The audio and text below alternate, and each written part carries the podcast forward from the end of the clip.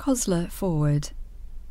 COSLA's Health and Social Care Board endorsed this plan at our board meeting in December 2020. Our members recognise the impact on individuals and family members of the pandemic, which has led to greater isolation and impacted on existing support networks. I want to thank family members and carers for everything they have done and all the support they have provided. I also want to take this opportunity to thank the staff in care homes and those providing social care in our communities for the vital work they have carried out and which they continue to carry out during these difficult times. The plan is a bridging plan and sits alongside the existing Third National Dementia Strategy, and we welcome the Scottish Government's commitment to continue to support training for staff and to support the third sector.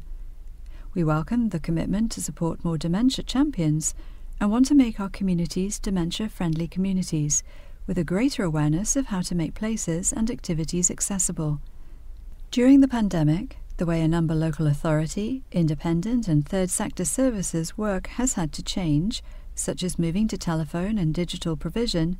Some of these services may continue to provide support moving forwards, but we also want to see the return of place based and face to face support services and the opportunity for people to use their community facilities.